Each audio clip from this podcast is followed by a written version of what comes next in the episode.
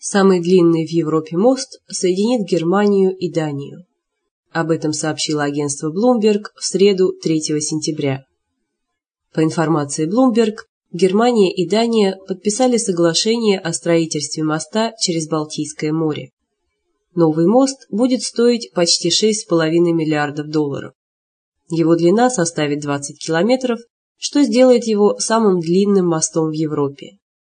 Строительство начнется в 2012 году и закончится к 2018 году.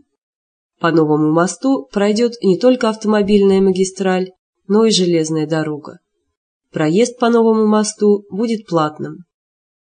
В настоящее время самым длинным мостом Европы считается мост Васко-да-Гама в Португалии, длина которого составляет 17,2 километра.